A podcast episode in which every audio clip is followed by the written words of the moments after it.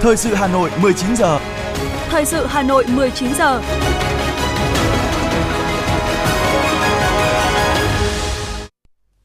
Kính chào quý vị các bạn. Bây giờ là chương trình thời sự của Đài Phát thanh và Truyền hình Hà Nội, phát trên sóng phát thanh tối nay thứ tư, ngày 16 tháng 8. Chương trình có những nội dung chính sau đây.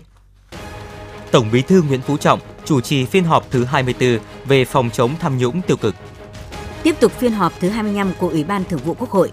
Thành ủy Hà Nội đã tổ chức hội nghị quán triệt triển khai chỉ thị số 24 của Thành ủy về tăng cường kỷ cương kỷ luật và trách nhiệm giải quyết công việc trong hệ thống chính trị thành phố Hà Nội. Huyện Ba Vì tổ chức khai trương điểm bán và giới thiệu sản phẩm ô cốp nông sản an toàn tại xã Thụy An. Phần tin thế giới có những thông tin Hàn Quốc, Trung Quốc phản đối quan chức Nhật Bản gửi đồ lễ tới đền Yasukuni. Nội các Đức chuẩn bị phê duyệt kế hoạch tự do hóa các quy định về cần sa. Nổ trung tâm thương mại ở Cộng hòa Dominica, hàng chục người thương vong và sau đây là nội dung chi tiết. Thưa quý vị các bạn, sáng nay tại Hà Nội, Ban chỉ đạo Trung ương về phòng chống tham nhũng tiêu cực đã họp phiên họp thứ 24 dưới sự chủ trì của Tổng Bí thư Nguyễn Phú Trọng, trưởng ban chỉ đạo. Tại phiên họp, các thành viên ban chỉ đạo đã thảo luận cho ý kiến về kết quả hoạt động của Ban chỉ đạo 6 tháng đầu năm 2023 và nhìn lại công tác phòng chống tham nhũng tiêu cực từ đầu nhiệm kỳ Đại hội 13 của Đảng đến nay, xác định nhiệm vụ trọng tâm công tác những tháng cuối năm và thời gian tới – theo đó, các thành viên ban chỉ đạo đã thống nhất đánh giá trong 6 tháng đầu năm 2023 và từ đầu nhiệm kỳ Đại hội 13 của Đảng đến nay, hoạt động của ban chỉ đạo tiếp tục được đổi mới cả về nội dung và phương thức, hiệu quả, uy tín ngày càng cao, công tác phòng chống tham nhũng tiêu cực tiếp tục được lãnh đạo chỉ đạo mạnh mẽ quyết liệt, đồng bộ, đạt nhiều kết quả toàn diện, có bước đột phá mới cả ở trung ương và địa phương, được cán bộ, đảng viên, nhân dân ngày càng tin tưởng, đồng tình, ủng hộ, các tổ chức quốc tế ghi nhận đánh giá cao. Trong những tháng cuối năm 2023 và thời gian tới, Ban chỉ đạo yêu cầu các cấp ủy, tổ chức đảng, cơ quan chức năng tập trung lãnh đạo chỉ đạo thực hiện hiệu quả các nhiệm vụ theo chương trình công tác năm 2023 của Ban chỉ đạo và các kết luận của Tổng Bí thư Nguyễn Phú Trọng, trưởng Ban chỉ đạo Trung ương về phòng chống tham nhũng, tiêu cực, kiên quyết kiên trì ngăn chặn, đẩy lùi tham nhũng, tiêu cực, góp phần thực hiện thắng lợi nghị quyết Đại hội 13 của Đảng, xây dựng Đảng, nhà nước ta ngày càng trong sạch, vững mạnh. Sáng nay, tại Phủ Chủ tịch, Chủ tịch nước Võ Văn Thưởng tiếp đoàn đại biểu chức sắc chức việc các tôn giáo, dân tộc thiểu số, nhân sĩ, trí thức, cá nhân tiêu biểu của thành phố Hồ Chí Minh nhân dịp đoàn ra Hà Nội trong chương trình Hành trình kết nối kỷ niệm 78 năm Cách mạng tháng 8 và Quốc khánh mùng 2 tháng 9. Vui mừng gặp gỡ các đại biểu, Chủ tịch nước nhấn mạnh Đảng, Nhà nước luôn xác định đại đoàn kết toàn dân tộc là đường lối chiến lược quan trọng, là nguồn sức mạnh, động lực chủ yếu và nhân tố có ý nghĩa quyết định bảo đảm thắng lợi bền vững của sự nghiệp xây dựng và bảo vệ Tổ quốc. Nguồn sức mạnh ấy được hình thành từ các lực lượng thành phần xã hội, trong đó đặc biệt là các chức sắc, chức việc tôn giáo, dân tộc, các nhân sĩ, trí thức và mỗi cá nhân tiêu biểu trong xã hội. Chủ tịch nước nêu rõ, gần 40 năm đổi mới, đất nước ta đã đạt được nhiều thành tiệu to lớn có ý nghĩa lịch sử, cơ đồ, tiềm lực, vị thế, uy tín trong khu vực và trên thế giới ngày càng được khẳng định. Những kết quả đó có sự đóng góp to lớn của thành phố Hồ Chí Minh, của đồng bào các giới, với truyền thống cách mạng kiên cường, năng động, sáng tạo và đoàn kết. Trong bối cảnh hiện nay, Chủ tịch nước cho rằng thành phố Hồ Chí Minh đang đứng trước sứ mệnh lịch sử, trước những kỳ vọng và khát vọng lớn lao, tiếp tục giữ vai trò kiến tạo là động lực thúc đẩy sự phát triển kinh tế xã hội của quốc gia, đi đầu, bứt phá, dẫn đầu cho khát vọng phát triển đất nước cùng cả nước vì cả nước. Và để biến khát vọng tầm nhìn thành hiện thực trong giai đoạn mới, đòi hỏi phải khơi thông mạnh mẽ các nguồn lực, giải phóng sức sáng tạo của nhân tố con người, một nguồn lực quý giá của thành phố. Hơn lúc nào hết, cần tiếp tục vun đắp khối đại đoàn kết toàn dân tộc, phát huy sức mạnh của truyền thống văn hóa, cách mạng, ý chí tự lực tự cường của nhân dân, tinh thần đổi mới sáng tạo, sự đoàn kết, đồng thuận xã hội, tạo sự chuyển biến trong tất cả các lĩnh vực. Chủ tịch nước đề nghị các đại biểu chức sắc chức việc, trí thức, người tiêu biểu phát huy hơn nữa vai trò của mình là hạt nhân trong mọi phong trào, lan tỏa, định hướng, truyền cảm hứng cho các lực lượng xã hội khác, nhất là cho thế hệ trẻ, góp phần tích cực vào tiến trình phát triển của thành phố, của đất nước. Tiếp tục chương trình phiên họp 25, sáng nay tại nhà Quốc hội, Ủy ban Thường vụ Quốc hội cho ý kiến về dự thảo báo cáo sơ kết 5 năm thực hiện nghị quyết liên tịch số 403 giữa Ủy ban Thường vụ Quốc hội, Chính phủ và Đoàn Chủ tịch Ủy ban Trung ương Mặt trận Tổ quốc Việt Nam ngày 15 tháng 6 năm 2017, quy định chi tiết các hình thức giám sát, phản biện xã hội của Mặt trận Tổ quốc Việt Nam – trong 5 năm qua, cấp ủy và chính quyền các cấp luôn quan tâm đảm bảo điều kiện về cơ chế chính sách để mặt trận Tổ quốc Việt Nam hoạt động nhiều nghị quyết của Bộ Chính trị, Ban Bí thư và nhiều văn bản quy phạm pháp luật đã quy định cụ thể quyền trách nhiệm của Mặt trận Tổ quốc Việt Nam trong công tác giám sát phản biện xã hội. Công tác giám sát được thực hiện theo nhiều hình thức như nghiên cứu, xem xét văn bản của cơ quan có thẩm quyền, tổ chức các đoàn giám sát, giám sát thông qua hoạt động của Ban Thanh tra Nhân dân, Ban giám sát đầu tư của cộng đồng, tổ chức hội nghị phản biện xã hội, tổ chức đối thoại trực tiếp giữa Ủy ban Mặt trận Tổ quốc các cấp với cơ quan đơn vị liên quan. Cho ý kiến tại phiên họp, Chủ tịch Quốc hội Vương Đình Huệ đề nghị cần nhấn mạnh hơn nữa chức năng giám sát phản biện xã hội là một hoạt động cơ bản của Mặt trận Tổ quốc Việt Nam cũng như trách nhiệm của các tổ chức thành viên trong triển khai nhiệm vụ giám sát phản biện và tham gia xây dựng Đảng, hệ thống chính trị, qua đó làm nổi bật tính nhân dân, dân chủ, xây dựng và khoa học của hoạt động giám sát, phản biện, đồng thời cần nghiên cứu, điều chỉnh các hình thức giám sát phản biện cho phù hợp với yêu cầu, với thực tiễn, cần nâng cao khả năng giám sát của mặt trận Tổ quốc cấp huyện, cấp xã để công tác giám sát đạt được hiệu quả tránh hình thức.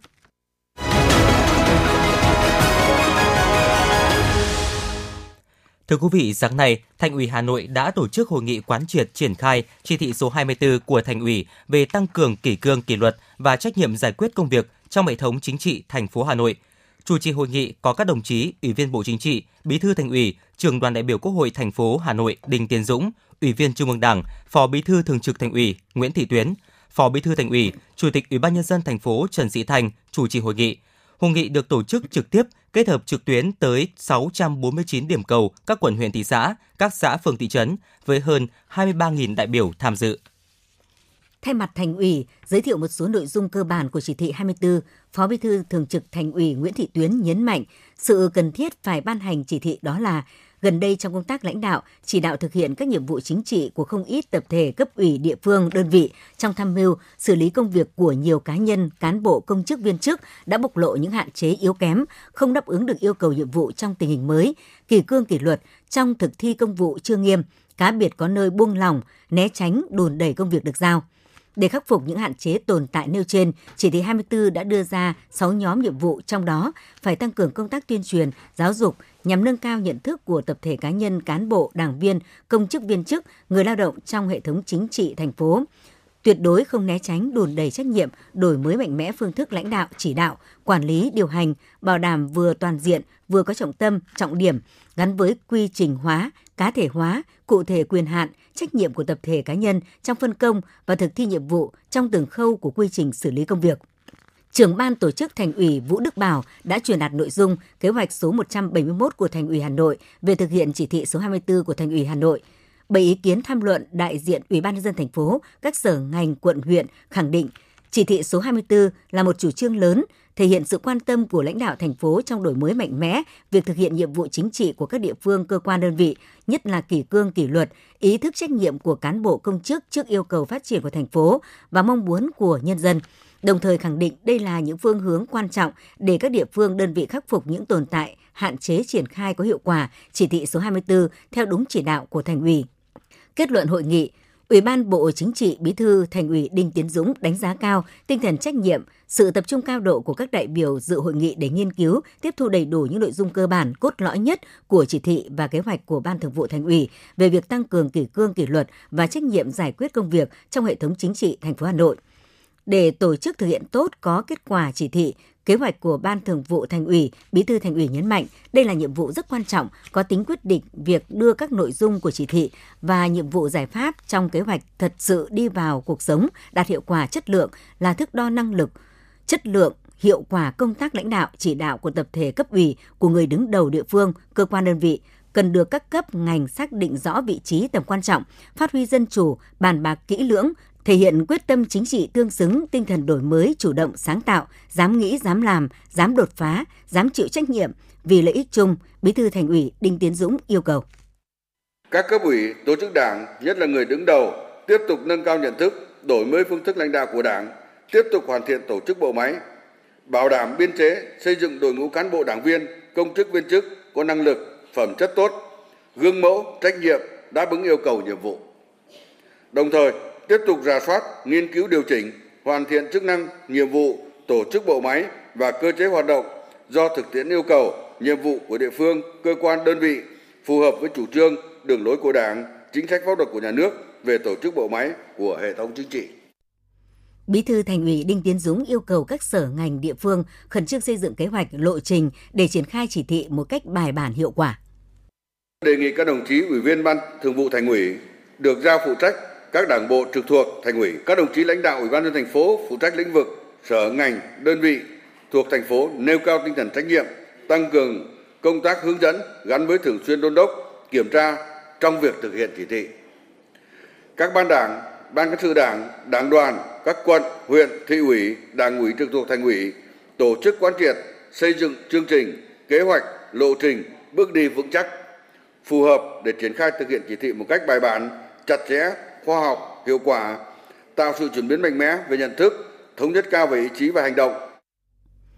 Cuối cùng, Bí thư Thành ủy Đinh Tiến Dũng nhấn mạnh, với truyền thống đoàn kết, tinh thần trách nhiệm cao, với tinh thần dám nghĩ, dám làm, dám chịu trách nhiệm vì lợi ích chung, với đội ngũ cán bộ tuyệt đối trung thành, tận tụy, có bản lĩnh chính trị vững vàng, phẩm chất đạo đức trong sáng, có trình độ năng lực, tin tưởng và mong muốn rằng đội ngũ cán bộ, đảng viên, công chức, viên chức, người lao động của thành phố đã đổi mới, nỗ lực phấn đấu rồi càng phải đẩy mạnh đổi mới, nỗ lực phấn đấu mạnh mẽ hơn nữa, góp phần thực hiện các mục tiêu, yêu cầu, nhiệm vụ đã đề ra. Đảng bộ thành phố quyết tâm thực hiện thắng lợi nghị quyết đại hội 13 của Đảng, nghị quyết đại hội 17 Đảng bộ thành phố và nghị quyết đại hội Đảng bộ các cấp nhiệm kỳ 2020-2025, xây dựng thủ đô ngày càng phát triển văn hiến, văn minh hiện đại.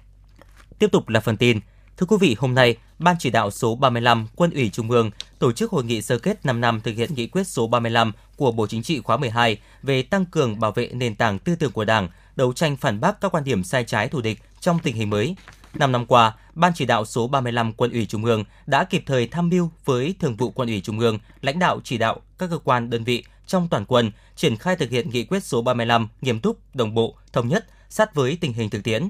Tại hội nghị, các đại biểu đã tham luận, trao đổi, chia sẻ cách làm hay, những kinh nghiệm cũng như khó khăn vướng mắc trong quá trình triển khai thực hiện nghị quyết số 35 và nhiệm vụ giải pháp trọng tâm trong thời gian tới. Tại hội nghị, Thượng tướng Trịnh Văn Quyết đã trao bằng khen cho các tập thể cá nhân có thành tích xuất sắc trong bảo vệ nền tảng tư tưởng của Đảng, đấu tranh phản bác các quan điểm sai trái thù địch giai đoạn 2018-2023. Thưa quý vị các bạn, sáng nay, Đảng ủy khối các cơ quan thành phố Hà Nội tổ chức lễ khai giảng lớp bồi dưỡng cán bộ quy hoạch nguồn chức danh cấp ủy cơ sở nhiệm kỳ 2025-2030 tham gia lớp học có gần 250 học viên thực hiện nghị quyết của Ban chấp hành Đảng bộ thành phố, tập trung công tác đào tạo bồi dưỡng cán bộ là nhiệm vụ trọng tâm xuyên suốt. Đảng ủy khối các cơ quan thành phố đã ban hành kế hoạch và tổ chức thực hiện, trong đó tập trung công khai dân chủ, công tác quy hoạch bổ nhiệm, giới thiệu cán bộ ứng cử, đồng thời thực hiện đồng bộ hiệu quả các khâu trong công tác cán bộ gắn với đào tạo, bồi dưỡng cán bộ để xây dựng đội ngũ cán bộ chủ chốt của Đảng bộ khối trong giai đoạn hiện nay diễn ra trong hai ngày 16 và 17 tháng 8. Các học viên tham dự chương trình lớp bồi dưỡng được học tập 4 chuyên đề, một số vấn đề về xây dựng chỉnh đốn đảng và hệ thống chính trị trong tình hình mới, kỹ năng lãnh đạo và tổ chức thực hiện công tác kiểm tra giám sát, thi hành kỷ luật đảng, xây dựng đạo đức công vụ, văn hóa công sở, công tác tư tưởng, tuyên giáo của đảng trong tình hình mới. Sáng nay, Văn phòng Thường trực Ban Chỉ đạo Nhân quyền Chính phủ phối hợp với Ban chỉ đạo về nhân quyền tỉnh Kiên Giang tổ chức hội nghị tập huấn công tác nhân quyền toàn quốc năm 2023 tại Kiên Giang. Tại hội nghị, các đại biểu được nghe các báo cáo viên trình bày các chuyên đề đẩy mạnh thông tin đối ngoại về quyền con người, quyền của người lao động trong các công ước, điều ước quốc tế về quyền con người mà Việt Nam đã tham gia hoặc ký kết, đảm bảo quyền tự do tín ngưỡng, tôn giáo và hoạt động lợi dụng quyền tự do tín ngưỡng tôn giáo chống phá Việt Nam, đấu tranh thu thập thông tin, lợi dụng vấn đề dân chủ, nhân quyền, can thiệp nội bộ Việt Nam, công tác nhân quyền trong tình hình mới. Sáng nay, Đại hội thành lập Hội Cựu Công an Nhân dân Việt Nam nhiệm kỳ 2023-2028 đã chính thức diễn ra tại Hà Nội. Theo chương trình, Tại ngày thứ nhất, đại hội sẽ diễn ra phiên chủ bị với các nội dung bầu đoàn chủ tịch, ban thư ký đại hội và tiến hành thảo luận, tổng hợp ý kiến tham gia đóng góp ý kiến dự thảo điều lệ và phương hướng hoạt động của Hội cựu Công an Nhân dân Việt Nam, tham gia thảo luận, đóng góp ý kiến về đề án nhân sự để chuẩn bị cho phiên chính thức đại hội vào ngày mai. Đây là một trong những sự kiện quan trọng của lực lượng công an nhân dân, là sự kiện mang ý nghĩa rất đặc biệt đối với đội ngũ cựu công an và công an hưu trí toàn quốc.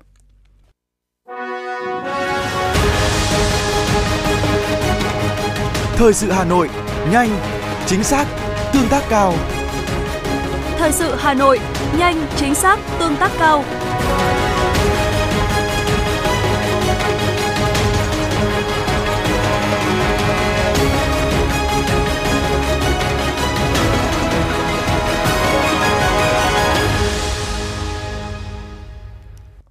Xin được chuyển sang những thông tin về kinh tế. Thưa quý vị, Bộ Công Thương vừa ban hành chỉ thị về tăng cường công tác thông tin thị trường, xúc tiến thương mại, phát triển thị trường xuất khẩu gạo và bình ổn thị trường trong nước trong giai đoạn hiện nay. Thời gian vừa qua, tình hình thương mại lương thực toàn cầu diễn biến phức tạp, khó lường đã và đang ảnh hưởng đến hoạt động sản xuất kinh doanh, chế biến tiêu thụ và xuất khẩu gạo của Việt Nam. Chỉ thị mới của Bộ Công Thương nhằm ngăn chặn các hành vi vi phạm về niêm yết giá, đầu cơ, găm hàng, định giá bất hợp lý đối với mặt hàng gạo, đẩy mạnh xúc tiến thương mại, tìm thị trường cho xuất khẩu gạo, đảm bảo cung cầu gạo ở thị trường trong nước.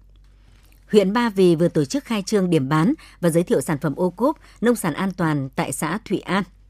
Các sản phẩm được trưng bày, giới thiệu và phân phối gồm các sản phẩm đã được công nhận ô cốp, sản phẩm đặc trưng thế mạnh của địa phương, Việc khai trương điểm bán này nhằm giới thiệu quảng bá, giới thiệu và bán các sản phẩm ô cốp, sản phẩm tiêu biểu của huyện đến với người tiêu dùng cũng như người dân trong, ngoài huyện, đồng thời động viên khích lệ các tập thể cá nhân tiếp tục đẩy mạnh sản xuất kinh doanh, cải thiện chất lượng, mẫu mã sản phẩm, tham gia xây dựng thương hiệu sản phẩm ô cốp, tạo mối liên kết chuỗi giá trị từ sản xuất đến tiêu thụ, qua đó tạo công ăn việc làm, góp phần nâng cao thu nhập cho người dân, các thành viên hợp tác xã, người lao động của doanh nghiệp, từ đó nâng cao hiệu quả sản xuất kinh doanh, góp phần tăng trưởng kinh tế tại địa phương.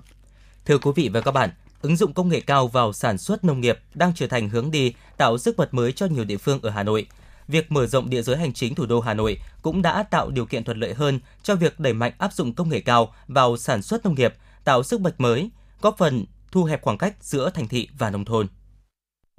Hợp tác xã nông nghiệp công nghệ cao Đức Phát, xã Yên Mỹ, huyện Thanh Trì là một trong những hợp tác xã điển hình của thành phố Hà Nội trong việc ứng dụng quy trình sản xuất nông sản sạch theo công nghệ tiên tiến của Xaren. Với hệ thống lưới cắt nắng tự động cảm biến nhiệt độ, hệ thống quạt đối lưu không khí, hệ thống bơm tự động, hệ thống cấp dinh dưỡng và thu hồi dinh dưỡng tuần hoàn. Hiện tại, hợp tác xã trồng thí điểm gồm có rau cải các loại, rau muống, cà chua, dưa lưới, đều sinh trưởng và phát triển nhanh, không có sâu bệnh.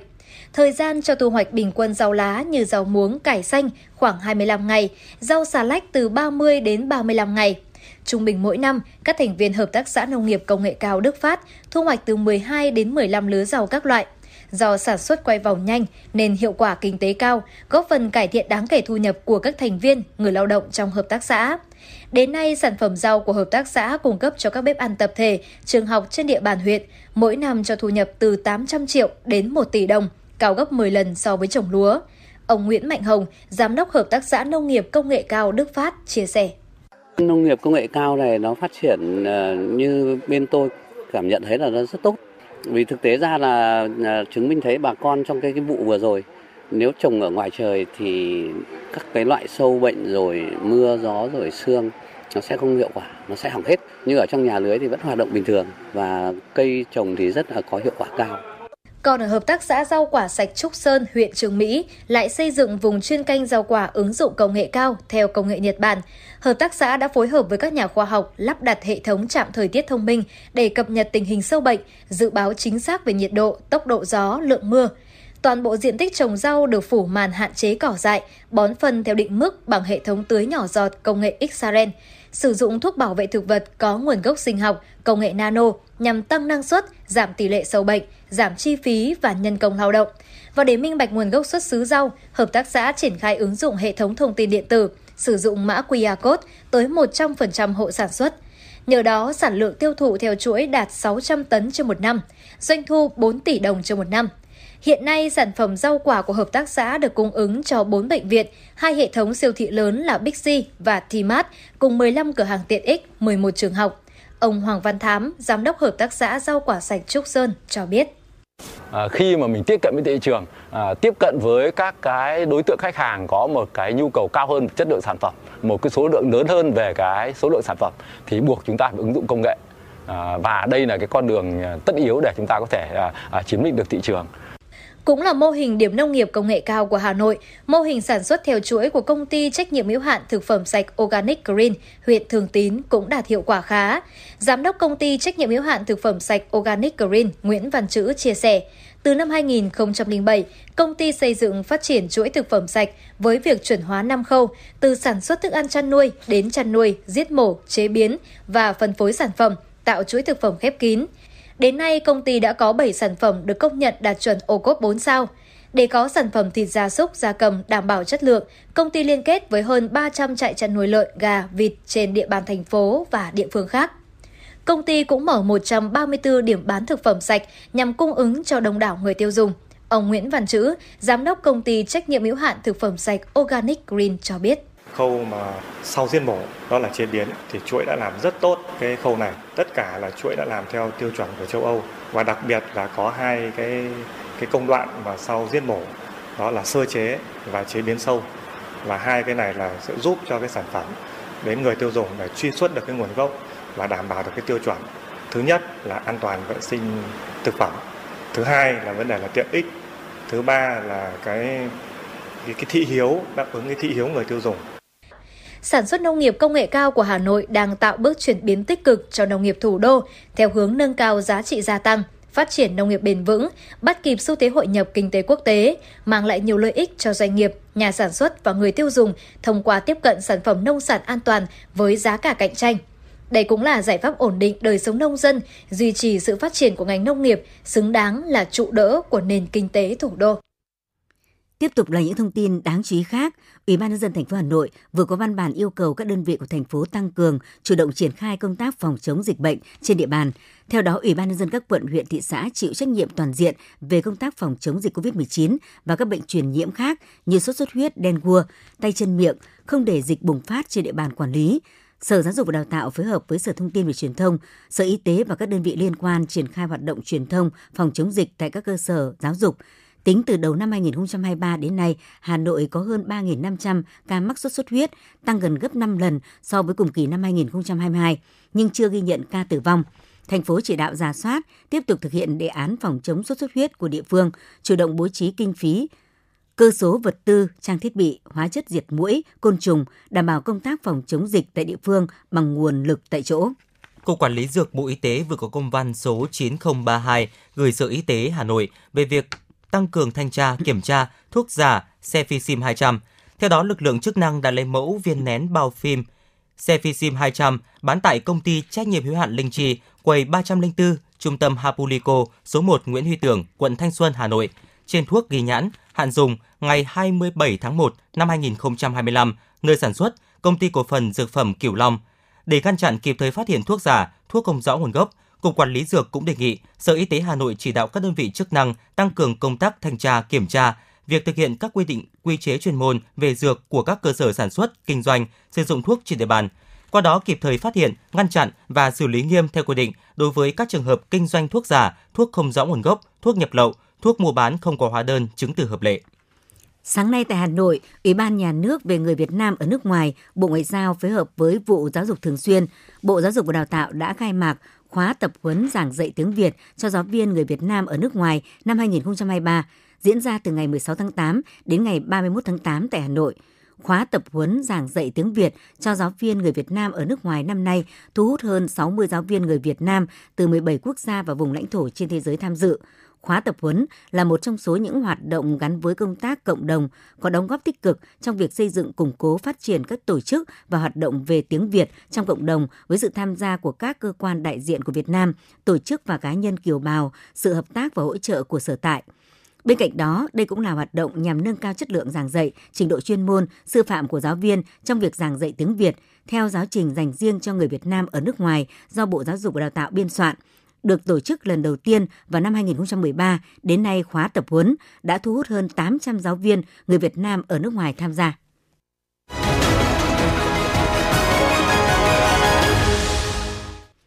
Quý thính giả đang nghe chương trình thời sự của Đài Phát thanh và Truyền hình Hà Nội. Xin chuyển sang phần tin quốc tế. Tòa thị chính Seoul đã thông báo cho cảnh sát vào sáng nay rằng họ nhận được hai bức thư điện tử vào ngày hôm trước với lời đe dọa cho kích nổ chất nổ tại văn phòng công tố viên tối cao. Các bức thư điện tử được gửi dưới tên của một công ty luật Nhật Bản có cùng địa chỉ được sử dụng trong ba bức thư đe dọa đánh bom trước đó. Đội điều tra tội phạm mạng của cơ quan cảnh sát thủ đô Seoul nghi ngờ rằng cả bốn bức thư điện tử đều được gửi bởi cùng một người và đang thực hiện các bước để yêu cầu cảnh sát Nhật Bản hợp tác điều tra.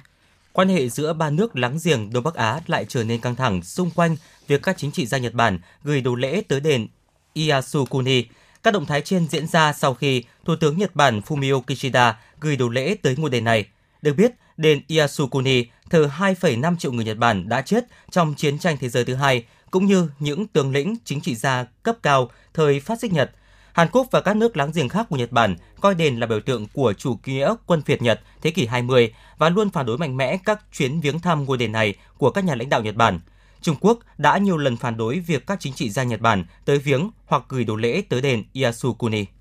Trung tâm Y tế khẩn cấp ở Libya ngày 16 tháng 8 cho biết đụng độ giữa hai nhóm vũ trang lớn tại thủ đô Tripoli đã làm 27 người thiệt mạng và 106 người bị thương. Vụ đụng độ đã khiến sân bay chính của thành phố này phải đình chỉ hoạt động. Đây là vụ đụng độ vũ trang tồi tệ nhất tại Tripoli trong nhiều tháng qua.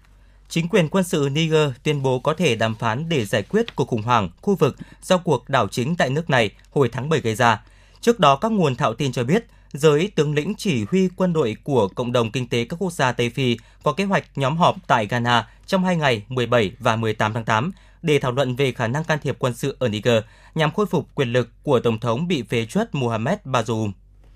Tại Mỹ Latin, số người thiệt mạng do vụ nổ lớn tại trung tâm thương mại sầm uất ở Cộng hòa Dominica ngày 14 tháng 8 vừa qua đã lên tới 11 người, 59 người bị thương và 10 người mất tích. Khoảng 500 nhân viên của lực lượng an ninh dân phòng và sở cứu hỏa đã được huy động để tìm kiếm người mất tích dưới đống đổ nát của các tòa nhà bị phá hủy. Giới chức Cộng hòa Dominica hiện chưa ước tính sơ bộ về thiệt hại cũng như nguyên nhân xảy ra vụ nổ. Tenchat, mạng xã hội kinh doanh Nga, đã bắt đầu đàm phán vị trí đặt trụ sở và kết nối lẫn nhau giữa các máy chủ của công ty trên lãnh thổ Iraq trong bối cảnh phát triển thương mại song phương. Hiện tại Tenchat đã cung cấp dịch vụ tại 12 quốc gia. Hơn 2,5 triệu người đang sử dụng ứng dụng này.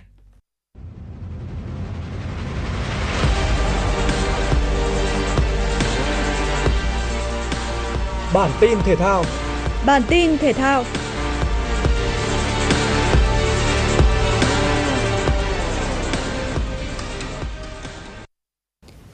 Tại lượt trận cuối cùng vòng bảng vòng chung kết giải vô địch quốc gia U15 Cúp AC Cup 2023, bảng B chứng kiến trận đấu đáng chú ý giữa Hoàng Anh Gia Lai và BVF. Rất cần một chiến thắng để có thể chắc suất đi tiếp, Hoàng Anh Gia Lai đẩy cao đội hình và sớm có được bàn thắng. Phút 19, Gia Bảo tạt bóng rất hay để đồng đội làm tường, sau đó Thanh Tú dứt điểm hiểm hóc mở tỷ số trận đấu cho Hoàng Anh Gia Lai. Bước sang hiệp 2, BVF bắt đầu tấn công mạnh mẽ hơn và khiến hàng thủ Hoàng Anh Gia Lai trao đảo. Phút 64, Khuất Đôn Tùng ghi bàn thắng trên chấm phạt đền gỡ hòa một đều cho PVF. Đây cũng là tỷ số cuối cùng của trận đấu. Ở cuộc đọ sức giữa Viettel và Phù Đồng, đội bóng áo lính tràn lên tấn công ngay sau tiếng còi khai cuộc và sớm có bàn thắng ngay trong phút đầu tiên. Tiếp đà hưng phấn, Viettel thi đấu hoàn toàn áp đảo trước khi khép lại trận đấu với chiến thắng 3-0. Như vậy, tại bảng B, Hoàng Anh Gia Lai có được 3 điểm và giành vé đi tiếp khi là một trong hai đội xếp thứ ba có thành tích tốt nhất trong khi BVF và Viettel vào tứ kết với tư cách là các đội nhất nhì bảng B. Tại bảng C, Hà Nội tiếp tục chứng minh sức mạnh của mình với trận thắng thứ ba liên tiếp.